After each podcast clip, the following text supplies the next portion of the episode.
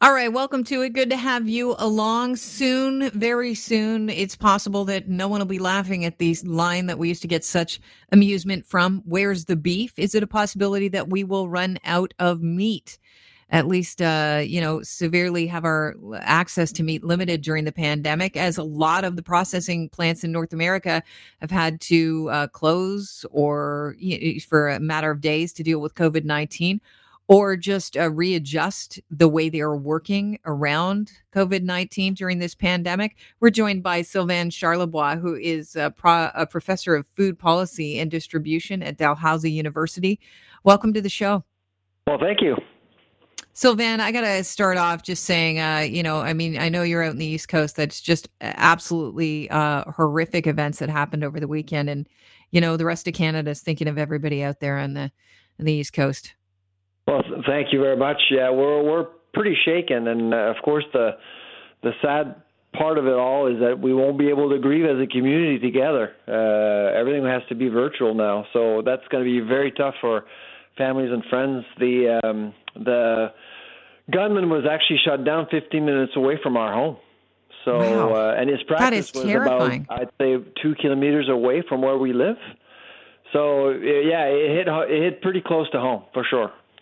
I guess seeing as this gunman was, you know, uh, disguised as an RCMP officer and, you know, literally pulling people over, uh, shooting them or uh, going to their houses. Sylvain, wow, uh, that really does hit cl- very close to your home um, and and your community. It's just, it's just a tragedy and it's unthinkable. And, you know, I don't even know uh, what to say to you at this point in time except for uh, we, we are all thinking of, of everyone in the East Coast. I, I love the East Coast. I've done several, you know, days of driving around and uh, just through the, it's just a beautiful country full of beautiful people. And it's just, it's just a tragic story. And I'm sorry that it hit so close to uh, where you are, but I'm glad that you're okay.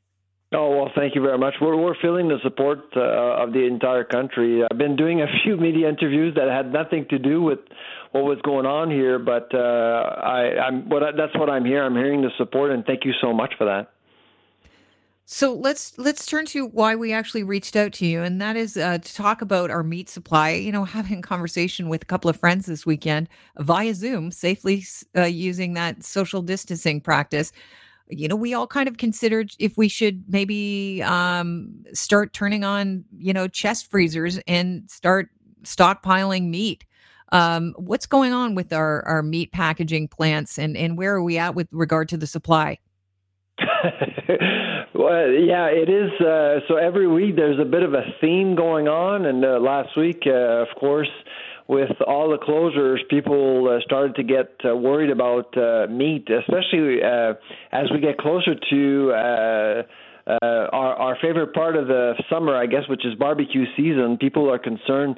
I, I, I am not concerned at all. There's been five closures in Canada so far, or five plants that have been affected by COVID. Uh, three of them are back in operation. Uh, two pork plants in Quebec, uh, one in, in Ontario, in Brampton, uh, operated by Maple Leaf. Um, they the companies uh, followed strict protocols. They've done a great job making sure that uh, that employees are safe, uh, that products are safe as well.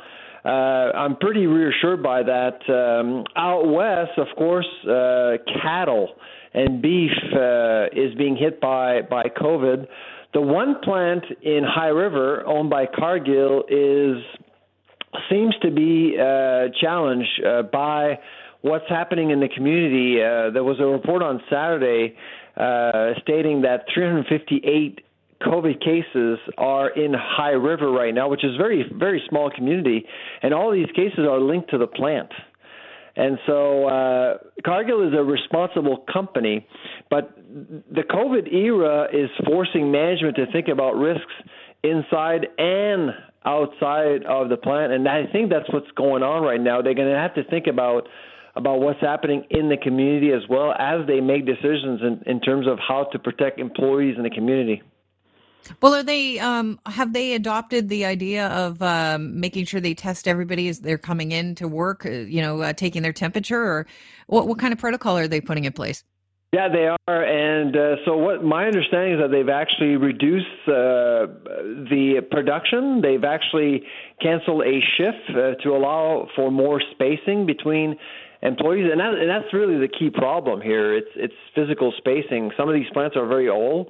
The one in High River is 31 years old, and from a food safety perspective, that's a that's that's a long time. That's pre BSE that's pre XL Foods. A lot of things have happened in food safety since 1989. Uh, the other major plant is in Brooks, Alberta, Plant 38. That's uh, that plant is as big as the one in High in High River, and uh, that that plant is over 40 years old. So age is not helping. In Ontario, there are brand new plants. Uh, one one of them is in Hamilton, and we haven't heard anything from that plant because uh, plant design is very modern, and and that's okay, so we what, haven't can seen you, any issues there. And so that's you know kind what you, of the things that companies will have to think about moving forward when you think about a pandemic.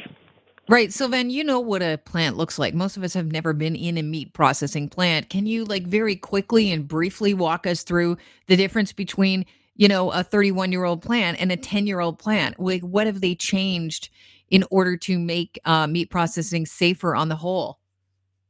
Well, without going into the details, because I suspect that some of your listeners are eating right now. okay. It's not. I mean, it's not a pretty sight. You can imagine a slaughterhouse is. Uh, it's it's about harvesting animals, and uh, and so the the temperature is very cold. It's cool. It's uh, it's plus three degrees, and it's very humid as well. Um, but typically, what you would see in a modern plant is obviously less people uh, and more automation and robotics. Okay.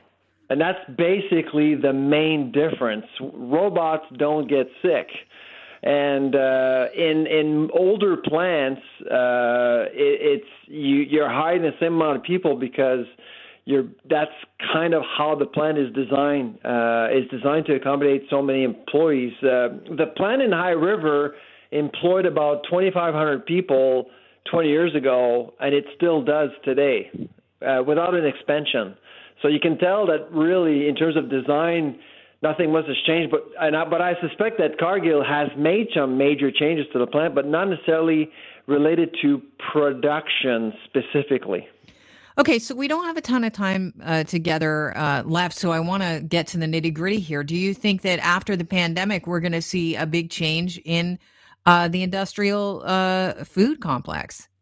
Uh, I think so. Well, first of all, I don't think we're going to run out of meat at retail. There's inventories are very high, and uh, also the barbecue season is is much is, is is much longer this year, just because we've been home since mid March and a lot of people have been using their barbecues uh, since mid March. So that's going to help guilty. supply chain.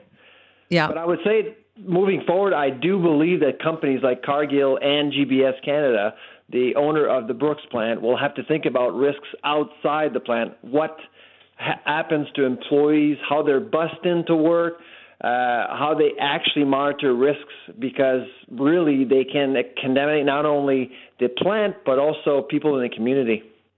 What happens when you know uh, somebody is positive for COVID nineteen, and they have to shut down the plant? Do they have to? What happens to the meat that's already being in the process of being processed?